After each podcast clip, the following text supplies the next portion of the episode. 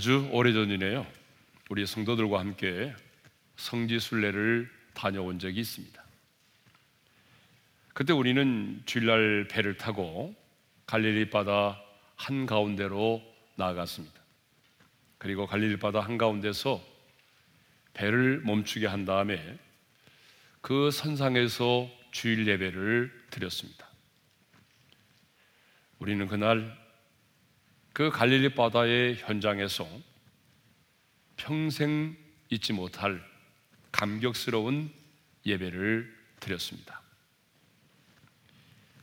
우리 주님이 무리를 걸으셨던 그곳, 우리 주님이 배를 타고 지나가시면서 주무셨던 그곳, 우리 주님이 풍랑을 잔잔케 하셨던 그곳, 우리 주님이 제자들을 부르셨던 그 현장에서 드리는 예배는 정말 감격스러웠고 말로는 표현할 수 없는 감동이 밀려오는 그런 예배였습니다. 저는 지금도 갈릴리 바다 한복판에서 드린 그날의 감격스러운 예배를 잊지 못하고 있습니다. 그런데 오늘 본문을 보게 되면 우리 예수님께서 이른 아침 갈릴리 바다 일명 게네사렛 호숫가를 찾으셨습니다. 이른 아침 게네사렛 호숫가는 정말 아름다웠습니다. 성지순례를 가보신 분은 아시겠지만 지금도 게네사렛 호숫가는 정말 아름답고 평화롭습니다. 갈매기들은 하늘을 평화롭게 날고 있었고 수정같이 맑은 갈릴리 호수는 자신의 청순함을 자랑이라도 하듯 출렁거리고 있었습니다. 그런데 이렇게 아름답고 평화로운 게네사레 호수가에서 예수님이 무리들에게 하나님의 말씀을 가르치고 계셨습니다. 자, 우리 1절의 말씀을 함께 읽겠습니다. 다 같이요. 무리가 몰려와서 하나님의 말씀을 들을새 예수는 게네사레 호숫가에 서서 그런데 점점 시간이 지나자 많은 사람들이 예수님 주변에 몰려들기 시작을 했습니다. 예수님에 대하여 소문을 들었던 많은 사람들이 예수님께로 나오기 시작한 것입니다. 그런데 얼마나 많은 사람이 몰려와 예수님의 주변을 에워싸는지 하나님의 말씀을 제대로 전하기가 어려웠습니다. 그러면 왜 그 많은 사람들이 예수님께로 몰려왔을까요? 왜 이른 아침에 그 많은 사람들은 예수님을 향하여 나왔을까요? 여러분 이유가 있지 않겠어요? 자, 우리 1절 상반절에 보게 되면 이렇게 되어 있네요. 다 같이요. 무리가 몰려와서 하나님의 말씀을 들을세. 그들은 하나님의 말씀을 듣기 위하여 예수님께로 나왔다는 것입니다. 이렇게 이른 아침부터 하나님의 말씀을 듣기 위하여 예수님에게로 몰려든 것을 보게 되면 정말 그 많은 무리들은 하나님의 말씀에 굶주려 있었습니다. 그들은 결코 동원된 사람들이 아니었습니다. 누군가의 강요에 의해서 모여든 사람도 아니었습니다. 그들은 오직 하나님의 말씀을 듣고자 예수님께로 나왔던 것입니다. 저는 우리 성도들이 이렇게 하나님의 말씀을 사모하는 성도들이 될 수 있기를 소망합니다. 왜냐하면 하나님의 말씀만이 내 영혼의 양식이 될 뿐만 아니라 하나님의 말씀을 들음으로 인해서 우리의 믿음이 자라기 때문이죠. 그래서 바울은 로마서 10장 17절에서 이렇게 말합니다. 다 같이 읽겠습니다. 믿음은 들음에서 나며 들음은 그리스도의 말씀으로 말미암았느니라. 이 많은 무리들은요, 한 인간 예수의 말을 듣기 위해서 나온 것이 아니라 예수의 입에서 선포되는 하나님의 말씀을 듣기 위해서 예수님께로 나온 것입니다. 우리 역시 마찬가지죠. 여러분, 우리도 마찬가지잖아요. 주의 종의 입에서 나오는 사람의 말이 아닌 그 하나님의 말씀을 듣기 위해서 우리가 여기 이 자리에 앉아 있는 것 아니겠습니까? 데살로니가 교회 성도들이 바로 그러했습니다. 우리가 이 말씀을 자주 묵상하게 되는데요.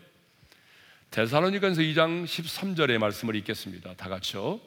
하나님의 말씀을 받을 때에 사람의 말로 받지 아니하고 하나님의 말씀으로 받음이니 진실로 그러하도다. 이 말씀이 또한 너희 믿는 자 가운데서 역사하느니라. 여러분 이 사실이 참 중요합니다.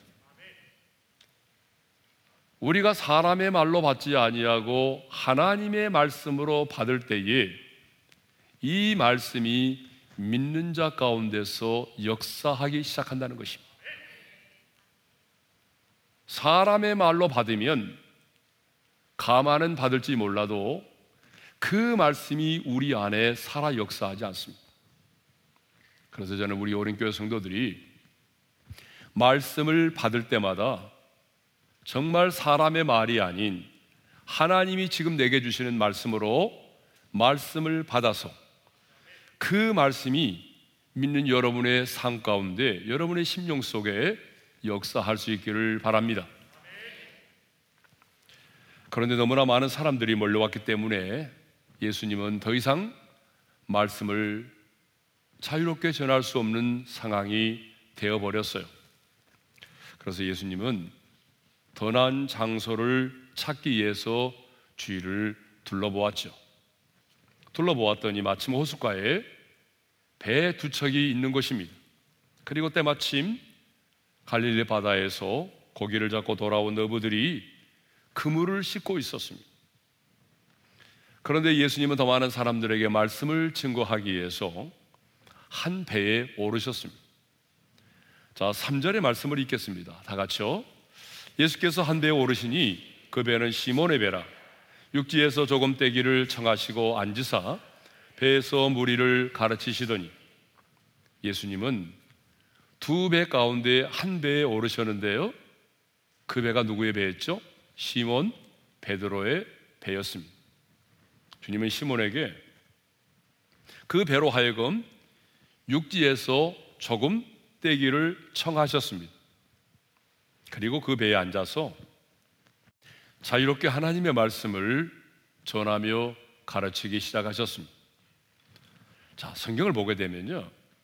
우리 예수님은 아주 다양한 장소에서 다양한 방식으로 하나님의 말씀을 전하고 가르치셨다는 거죠.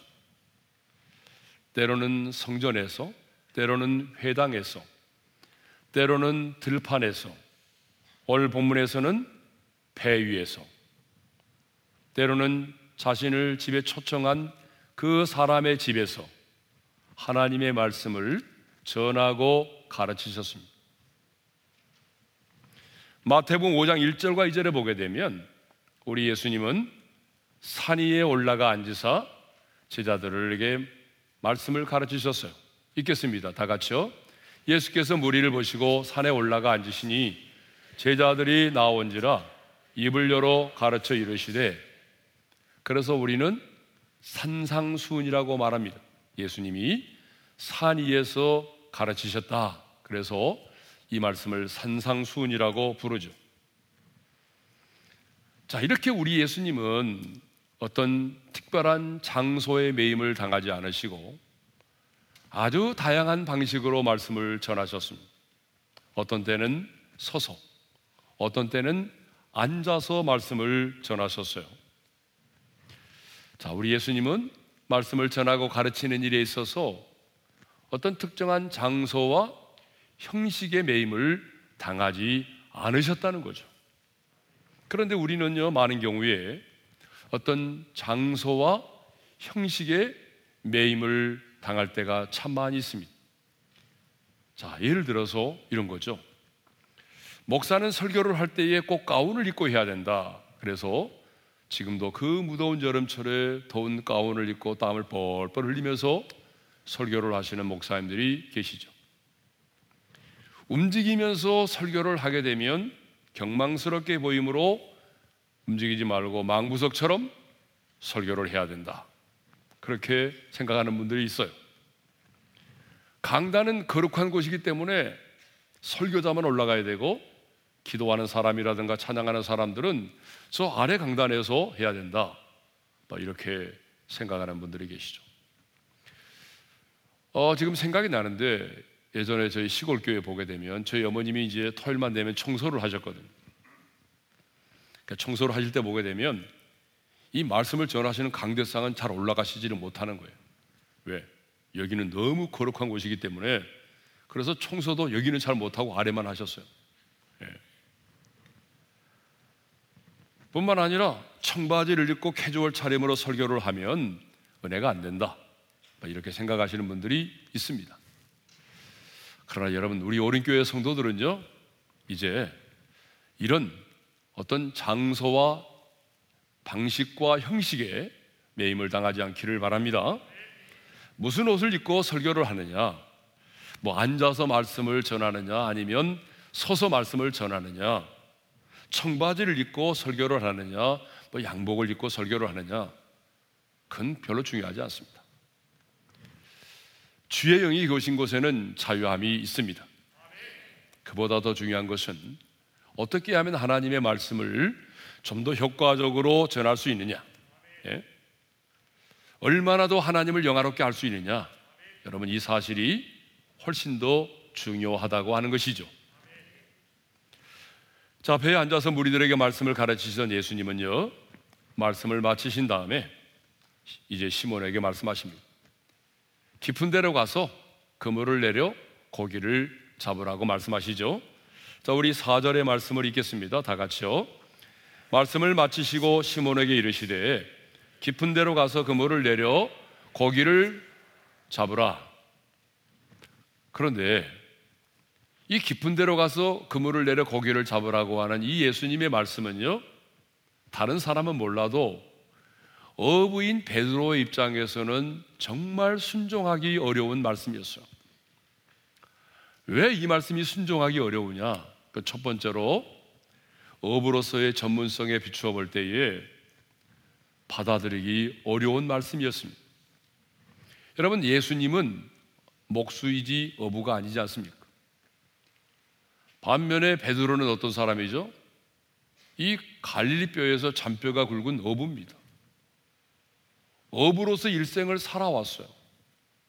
이곳에서 태어나서 이곳에서 자라면서 평생을 고기를 잡아왔기 때문에 어느 시간에 어디에 물고기가 있는지는 누구보다도 잘 알고 있었던 사람이 바로 베드로입니다. 그러니까 예수님의 이 말씀은 어부로서의 전문성에 비추어 볼 때에 결코 받아들일 수가 없는 그런 말씀이었던 것이죠. 두 번째로는요, 육체의 피곤함이었어요. 사실 베드로는 지난 밤에도 밤새도록 그물을 던졌지만 한 마리의 고기도 잡지 못하였습니다. 그래서 굉장히 피곤한 몸을 이끌고 지금 아침에 갈릴리 바다에서 그물을 씻고 있었습니다. 야근을 해보신 분은 아시겠지만 야근이 얼마나 피곤하고 힘이 듭니까?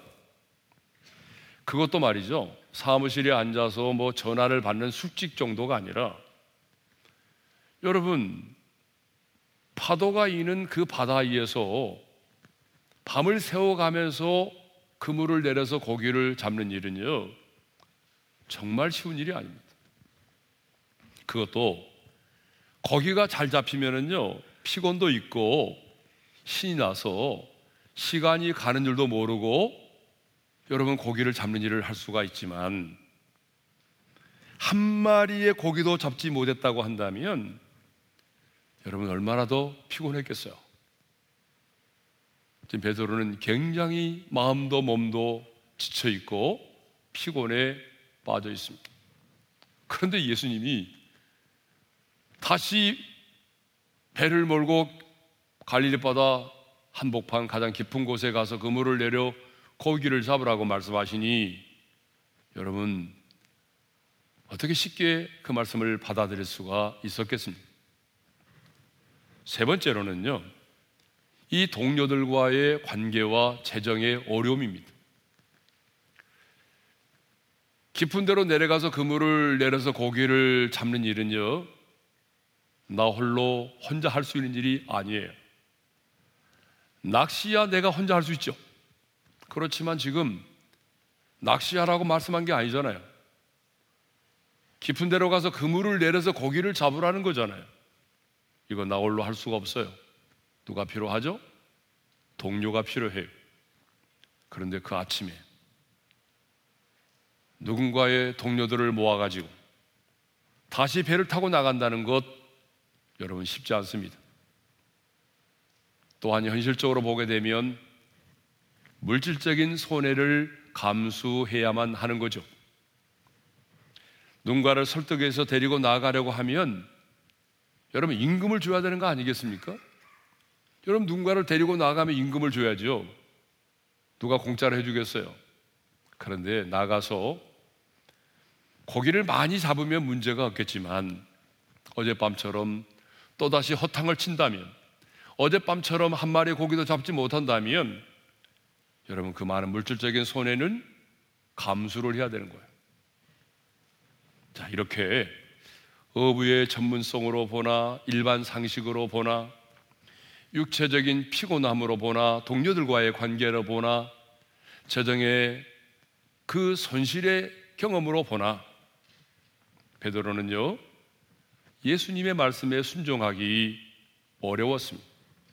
그렇지만 오늘 본문을 보게 되면 베드로는요 그럼에도 불구하고 이 모든 어려운 상황과 여건을 이겨내고 예수님의 말씀에 순종을 하였습니다. 그러면 베드로가 예수님의 말씀에 순종할 수 있었던 그 한 가지 이유는 뭘까요? 그것은 바로 예수님의 말씀 때문이었다는 것입니다. 자, 우리 5절의 말씀을 읽겠습니다. 다 같이요. 시몬이 대답하여 이르되 선생님 우리들이 밤이 새도록 수고하였으되 잡은 것이 없지만은 말씀에 의지하여 내가 그물을 내리리이다. 우리 한번 따라서 하겠습니다. 말씀에 의지하여 내가 그물을 내리리이다. 베드로는 말합니다. 선생님, 나가 내가 밤이 새도록 수고하였으되 잡은 것이 없지만은 말씀에 의지하여 내가 그물을 내리겠습니다. 내가 업으로서 내가 가지고 있는 상식과 경험에 비추어 볼 때에 도저히 받아들일 수가 없는 말씀이지만 당신의 말씀에 의지해서 내가 순종하겠습니다.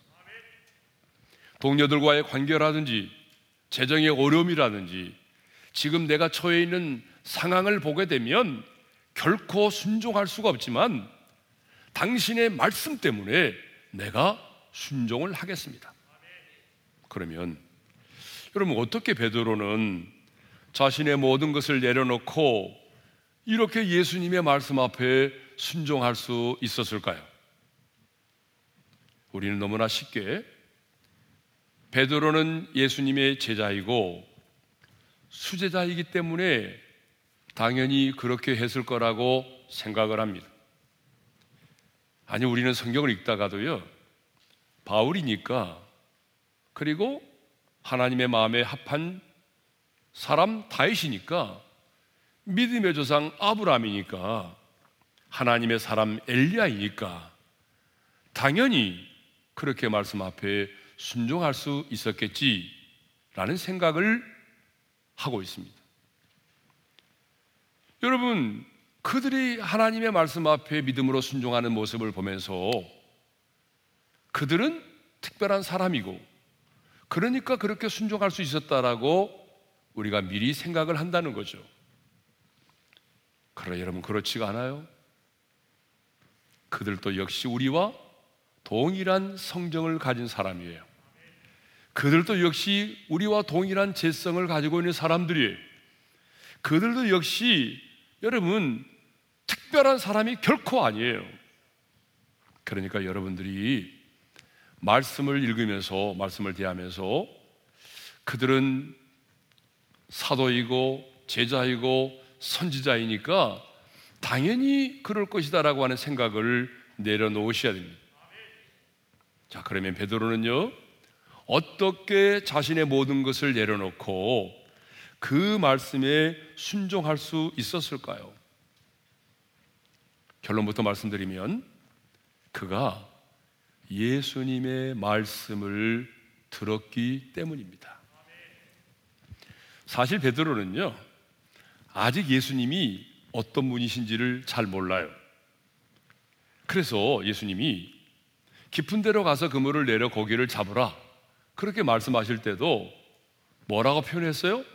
선생님, 예수님을 선생님이라고 불렀어요. 베드로는 지금 자기에게 말씀하신 이 예수님이 어떤 분이신지를 잘 몰라요. 그래서 어떤 학자들은 지금 오늘의 이 본문의 사건이 베드로가 예수님을 처음으로 만난 사건이다라고 주장하는 학자도 있어요. 또 어떤 분은 아니다. 두 번째 만남이다. 라고 주장하는 분도 있어요. 그러니까 아직 베드로는 예수님이 누구신지를 잘 모르는 상태예요. 그런데 예수님이 말씀합니다. 깊은 데로 가서 그물을 내려 고기를 잡으라. 이렇게 말씀하실 때에 베드로는요. 자기가 가지고 있는 모든 것이죠. 자기가 가지고 있는 의로서의 전문성과 상식과 관계와 재정의 어려움들을 내려놓고 말씀에 의지하여 그물을 내렸어요. 왜 그랬을까요? 그것은 바로 직전에 예수님의 말씀을 들었기 때문이죠. 어쩌면 베드로는요. 배의 주인이기 때문에 가장 가까이에서 예수님께서 하시는 하나님의 말씀을 들었을 것이라고 생각합니다. 육체적으로는 심히 피곤했지만 주님의 입에서 나오는 그 하나님의 말씀을 들을 때에 그 말씀이 자신을 사로잡기 시작했어요. 믿음은 들으면서 난다고 하지 않았습니까? 믿음은 들으면서 난다고 말씀하신 것처럼 예수님의 입에서 선포되는 하나님의 말씀을 들을 때에 베드로 안에 믿음이 생긴 거예요. 여러분 믿음이 생겼기 때문에 순종할 수가 있는 거죠. 믿음이 없는데 어떻게 순종합니까? 그러니까 이 말씀을 정리해 보면 베드로는 특별한 사람이기 때문에 주님의 말씀 앞에 순종한 게 아니고요. 예수님에 대해서 잘 몰랐지만 그날 아침 예수님께서 하시는 말씀을 들으면서 그 안에 믿음이 생겼고 그 믿음이 생겼기 때문에 모든 것을 내려놓고 그 말씀 앞에 순종할 수가 있었던 것입니다. 아무튼 베드로는 자신의 모든 것을 내려놓고 말씀에 순종하여 깊은 데로 가서 그물을 내렸습니다. 그렇다면 그 말씀에 순종한 결과는 무엇일까요? 자, 우리 6절의 말씀을 읽겠습니다. 다 같이요. 그렇게 하니 고기를 잡은 것이 심이 많아 그물이 찢어지는지라 자기의 모든 것을 내려놓고 말씀 앞에 순종하여 나아갔더니 어떤 일이 벌어졌다고 말하죠. 고기가 심이 많아서 그물이 찢어질 정도가 되었다는 것입니다. 7절을 보게 되면 이렇게 되어 있어요. 7절의 말씀도 있겠습니다. 다 같이요. 이에 다른 배에 있는 동무들에게 손짓하여 와서 도와달하니 그들이 와서 두 배의 체험에 잠기게 되었더라. 자신의 배에 다 실을 수가 없어서 또 다른 동무의 배를 불러서 두 배에 가득 채울 만큼 많은 고기가 잡혔다는 것입니다. 그렇다면 오늘의 이 말씀, 이 기적이 우리에게 주는 교훈은 무엇일까요? 하나님의 말씀에 순종하면 누구나 이렇게 풍성한 축복을 받을 수 있다라고 하는 것일까요? 예, 물론 맞습니다. 신실하신 하나님은요, 약속의 말씀을 붙들고 순종하는 자에게 여러분 언제나 그 영광의 풍성을 따라 풍성한 축복을 내려주십니다. 그리고 말씀대로 순종하면 반드시 기적이 일어나게 되어 있습니다. 언젠가 말씀드린 것처럼 기적에는 공식이 있다고 그랬어요. 그 공식이 뭐죠? 바로 말씀에 대한 순종이죠. 순종 없이 일어나는 기적은 성경에 한 곳도 없습니다. 가나의 혼인잔치에서 물이 변하여 포도주가 되는 기적도 여단강을 건너는 기적도 홍해를 건너는 기적도 한센병에서 거침을 받는 기적도 모든 기적을 보세요. 반드시 순종이 있었습니다. 그런데 저는 이 말씀을 묵상하면서 이 기적은 그것을 뛰어넘는 깊은 교훈을 우리에게 주고 있다는 거죠. 그것이 뭘까요? 그것은 바로 우리가 내가 가지고 있는 모든 것들을 내려놓고 하나님의 말씀 앞에 순종하면 하나님께서 그 인생을 책임져 주신다는 것입니다. 여러분 베드로가 순종했던 단 한 가지 이유가 뭐예요? 단 한 가지 이유는 예수님의 말씀 때문이었습니다. 만일 베드로가요 업으로서 자신이 가지고 있는 어떤 자신이 가지고 있는 어떤 상식과 경험에 의해서 여러분 이렇게 그물을 내렸다고 한다면 하나님은 오늘 본문에서와 같은 이런 놀라운 기적을 일어나게 하지 일어나지 않았을 것입니다. 그러나 오직 한 가지 주님의 말씀에 의지하여 그물을 내렸기 때문에 하나님이 그 말씀대로 이루어 주신 것입니다. 그 말씀대로 하나님이 축복하신 것입니다. 베드로가 예수님의 말씀에 순종하여 깊은 곳에 이렇게 그물을 내렸잖아요. 그럴 때 주님은 어떻게 하고 계셨을까요? 여러분 우리 주님은요. 베드로에게 깊은 곳에 가서 그물을 내려 고기를 잡으라고 말씀하실 때에 주님은 이미 갈릴리 바닷속에 있는 그 많은 물고기들로 하여금 베드로가 그물을 내리는 그 깊은 곳으로 움직이게 하신 거죠. 그래서 그물이 찢어질 정도 아니 한 배가 아닌 두 배에 실을 만큼의 많은 물고기를 잡게 하셨습니다. 근데 여러분 여기서 중요한 것은요. 물고기가 얼마나 많이 잡혔느냐가 아닙니다. 베드로가 그 많은 물고기를 잡아서 얼마나 얼마의 수입을 올렸느냐 이게 중요하지 않아요. 더 중요한 것은 베드로가 자기가 가지고 있는 모든 기본적인 상식과 경험을 내려놓고 자기가 지금 처해 있는 상황과 환경을 뛰어넘어서 하나님의 말씀에 의지하여 순종했더니 하나님께서 말씀대로 이루셨다라고 하는 것이 중요한 거죠. 그런데 사람들은요, 어디에 더 많은 관심을 가지고 있어요? 그 물고기가 몇 마리였을까? 얼마나 많은 물고기가 잡혔지?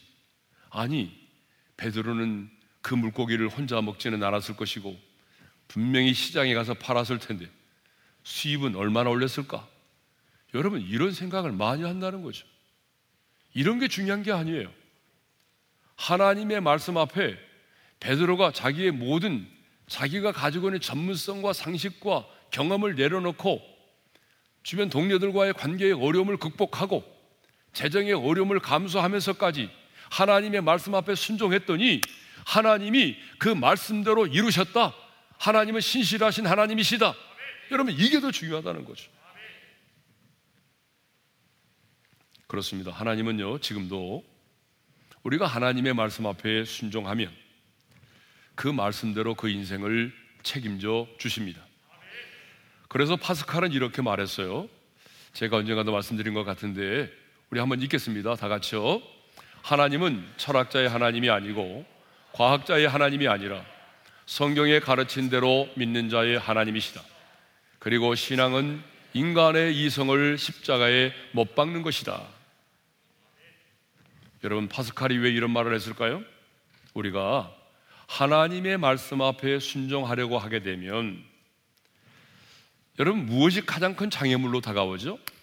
우리의 이성, 우리의 경험, 우리의 상식, 그리고 내 주변에 있는 사람들과의 관계, 그 다음에 물질의 손해. 여러분 이런 것들이 결국 우리로 하여금 하나님의 말씀 앞에 순종하지 못하게 만드는 거죠. 그러므로 우리는 베드로처럼 주님이 말씀하신다면, 주님이 내게 말씀을 하신다면, 내가 가지고 있는, 내가 알고 있는 그 상식과 경험과 그리고 주변 사람들과의 관계와 재정의 어려움을 감수하면서라도 우리는 그 말씀 앞에 순종해야 한다는 것입니다. 그래야 하나님이 내 인생을 책임져 주시는 그런 삶을 살 수가 있는 것이죠. 설교 준비를 하면서 한 기독 언론에 소개된 이런 내용을 보았습니다. 20대, 30대 기독 청년들에게요, 성경적 삶의 현실 가능성 여부라고 하는 어, 그런 주제를 가지고 설문을 받았습니다. 근데 놀랍게도요, 성경 말씀을 지키고 살면 성공하지 못한다. 라고 40.4%나 되는 우리 20대, 30대의 기독 청년들이 답을 했어요. 그리고 말씀을 지키며 사는 사람이 주위에 별로 없다. 그게 61.7%나 됩니다. 그러니까 하나님의 말씀을 알고는 있지만 말씀과는 동떨어지게 사는 사람이 너무나 많다는 거죠. 우리 20대, 30대 기독 청년들은요, 두 사람 중에 한 명은 어떤 생각을 가지고 있어요? 말씀대로 살면 성공하지 못해. 그러니까 내가 이 세상에서 성공하려면 말씀대로가 아니야. 이런 생각을 가지고 있다는 게 아니겠습니까? 저는 이 설문조사의 내용을 보면서 왜 젊은이들은 이런 생각을 했을까를 생각해 봤어요. 그리고 내린 결론은 바로 이겁니다. 성공에 대한 잘못된 생각을 가지고 있구나. 성공에 대한 잘못된 생각을 가지고 있기 때문에 그래요. 그들이 말하는 성공이 뭡니까? 그들이 말하는 성공은 돈과 권력이에요. 얼마나 돈을 많이 벌었느냐, 얼마나 내가 권력을 쥐고 있느냐, 뭐 이게 그들이 말하는 젊은이들이 말하는 성공의 기준이란 말이에요. 그러나 여러분 결코 아니죠. 청년들에게 야 하나님이 먼저냐, 돈이 먼저냐 이렇게 물으면 기독 청년들은요 한결같이 뭐라고 대답을 할까요? 당연히 하나님이 먼저죠. 이렇게 말한다는 거죠. 하나님이 먼저라고 하는 것을 당연하다고 생각을 해요. 그런데 그러면 삶의 현장에서는 어떠냐? 삶의 현장에서도 돈이 먼저냐? 하나님이 먼저냐? 라고 물으면 여러분 말은 하지 않지만 하나님보다는 돈이 먼저입니다. 하나님보다는 권력이 먼저입니다. 하나님은요, 모든 사람의 인생을 책임져 주지 않아요. 여러분 그걸 아셔야 됩니다. 하나님은요 아나니아와 삽비라처럼 잔머리를 굴리는 사람 하나님이 책임져 주지 않습니다. 그런데 예수 믿으면서도 잔머리 굴리는 사람이 얼마나 많아요. 하나님은 그런 사람 책임져 주지 않아요. 하나님은요 하나님보다 자기의 명철을 의지하는 사람 하나님이 그 인생 책임지지 않습니다. 그렇다면 하나님이 책임져 주시는 사람은 어떤 사람입니까?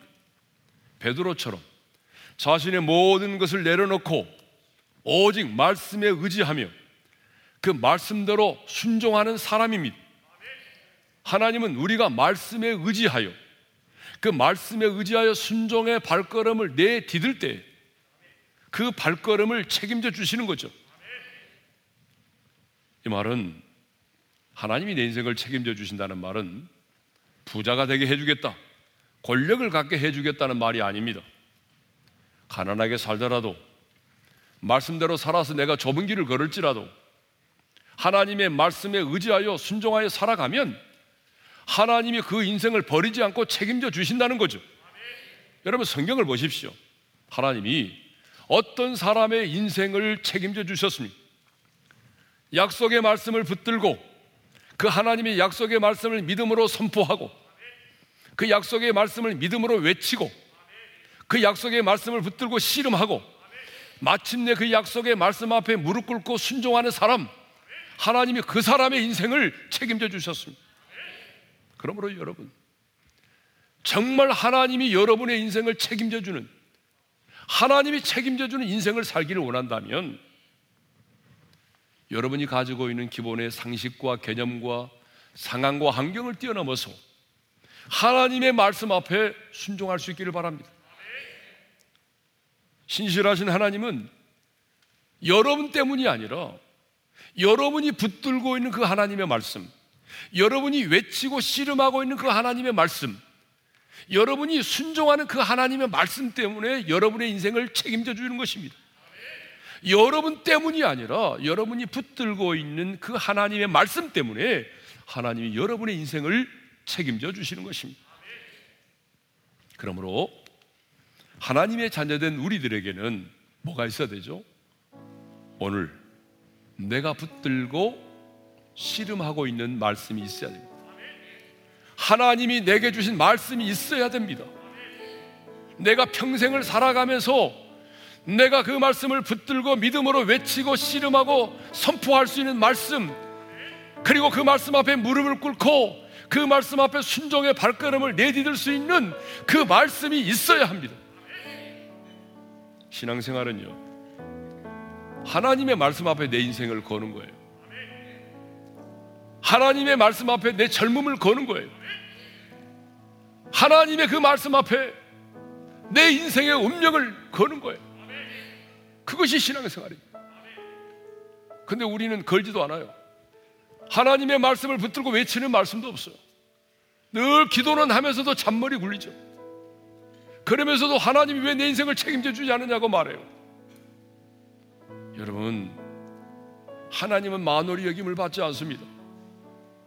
하나님은요, 베드로처럼 여러분이 가지고 있는 모든 것들을 내려놓고 그 말씀을 붙들고 말씀에 의지하여 순종의 발걸음을 내디딜 때에 여러분을 인해서가 아니라 그 말씀을 인하여 그 말씀대로 여러분의 인생을 책임져 주시는 것입니다. 여러분이 아무리 똑똑해도 여러분은 여러분의 인생을 책임질 수가 없습니다. 5분 후를 알지 못하는 여러분이 여러분의 인생을 책임질 수 있습니까? 여러분이 여러분의 자녀를 사랑하지만 여러분의 자녀의 인생을 여러분이 책임져 줄 수 있습니까? 우리는 내 자신의 인생도 내 자녀의 인생도 책임질 수가 없습니다. 그러나 내가 말씀을 붙들고 내 자녀가 그 말씀을 붙들고 순종의 발걸음을 내딛는다면 하나님은 그 말씀대로 내 인생을 내 자녀의 인생을 하나님이 책임져 주십니다. 주신 말씀 마음에 새기면서 우리 찬송함에 나갑니다. 전능하신 나의 주 하나님은 주의 말씀 의지하여 믿음으로 금을 던져 믿는 자에게 능치 못함 없네 찬양하겠습니다. 전능하신 나의 주 하나님은 능치 못하실 저없네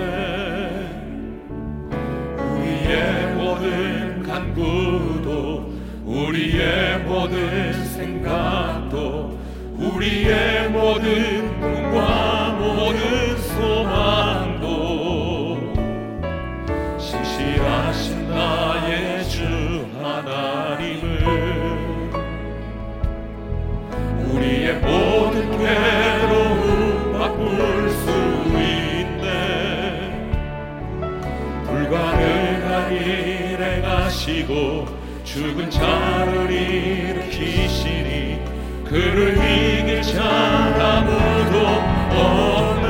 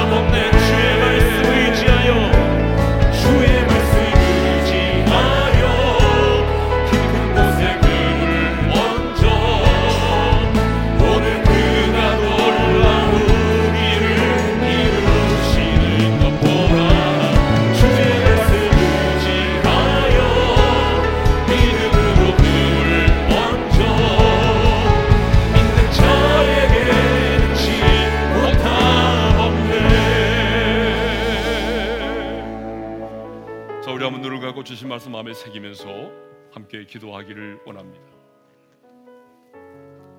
게네사렛 호숫가에서 주님은 베드로에게 말씀하셨습니다. 깊은 데로 가서 그물을 내려 고기를 잡으라. 어부인 베드로의 입장에서는 이 말씀 앞에 순종할 수가 없었습니다.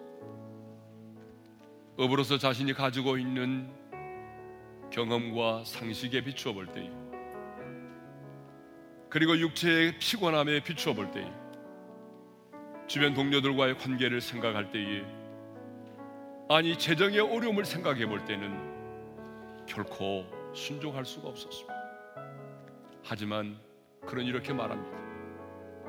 말씀에 의지하여 내가 그물을 내리겠습니다. 정말 말이 안 되는 말씀이 같지만 주님이 내게 말씀하셨기 때문에 내가 그 말씀에 의지해서 순종하겠습니다. 그랬더니 결과가 뭡니까? 그물이 찢어질 만큼 많은 고기가 잡혔어요. 이 말씀이 우리에게 주는 교훈은 내가 내가 알고 있는 상식과 상황과 환경을 뛰어넘어서 주님의 말씀 앞에 내가 순종하면 하나님이 그 말씀 때문에 순종한 그 말씀 때문에 말씀대로 이루어지게 하신다는 거예요. 하나님이 그 말씀대로 순종하는 자의 인생을 책임져 주신다는 거죠. 우리가 이 사실을 믿는다면 오늘 우리에게도 매일매일 힘있게 외칠 수 있는 말씀이 있어야 합니다. 말씀을 붙들고 씨름하고 있는 말씀이 있어야 됩니다. 그 말씀 앞에 내가 무릎 꿇고 순종의 발걸음을 내딛는 말씀이 있어야 합니다. 그러면 하나님은 여러분을 인해서가 아니라 그 말씀 때문에 여러분의 인생을 책임져 주실 것입니다. 5분을 알지 못하는 내가 내 인생을 책임질 수 있나요? 여러분이 자녀를 사랑하지만 자녀의 인생을 책임질 수 있나요? 그러나 하나님의 말씀 앞에 내 인생을 걸면 내 자녀가 하나님의 말씀 앞에 인생을 건다면 하나님은 나의 인생을 내 자녀의 인생을 책임져 주는 것이죠. 하나님 내게도 말씀을 주시옵소서. 그리고 순종할 수 있는 믿음을 내게 주시옵소서. 매일매일 믿음으로 외치고 선포하고 무릎 꿇고 순종의 발걸음을 내딜 수 있는 말씀을 내게 주시옵소서. 하나님의 말씀에 내 인생을 걸게 하여 주옵소서. 그래서 하나님이 책임져 주는 인생, 하나님이 책임져 주는 내 자녀의 인생이 되게 하여 주옵소서. 주여 한번 외치고 믿음으로 기도합니다. 주여 할렐루야 우리 아버지 하나님 감사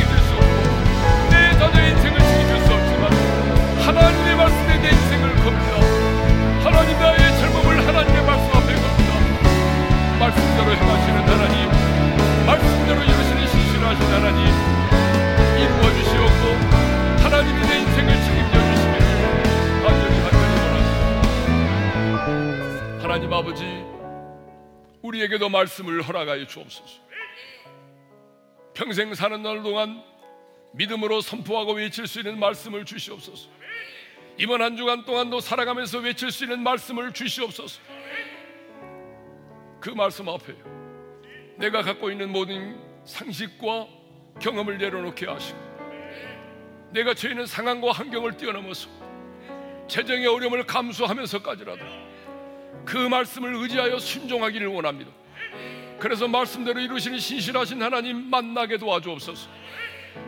나를 인해서가 아니라 그 말씀을 인하여 우리를 인생을 축복하시고 말씀대로 이루시는 신실하신 하나님 하나님의 말씀 앞에 내 인생을 걸기를 원합니다. 하나님의 말씀 앞에 내 젊음을 겁니다. 말씀대로 책임져 주시옵소서. 말씀대로 보호하여 주시옵소서. 말씀대로 행하여 주시옵소서. 이제는 우리 주 예수 그리스도의 은혜와 하나님 아버지의 영원한 그 살아가시고 성령님의 감동 감화 교통하심 베드로처럼 내 모든 것을 내려놓고 하나님의 말씀 앞에 전적으로 순종하여 말씀대로 이루시는 그 하나님 그래서 마침내 내 인생을 책임져 주시는 그 하나님을 매일의 삶 속에서 만나기를 소망하는 모든 성도들 위해 이제로부터 영원토록 함께 하시기를 축원하옵나이다. 아멘.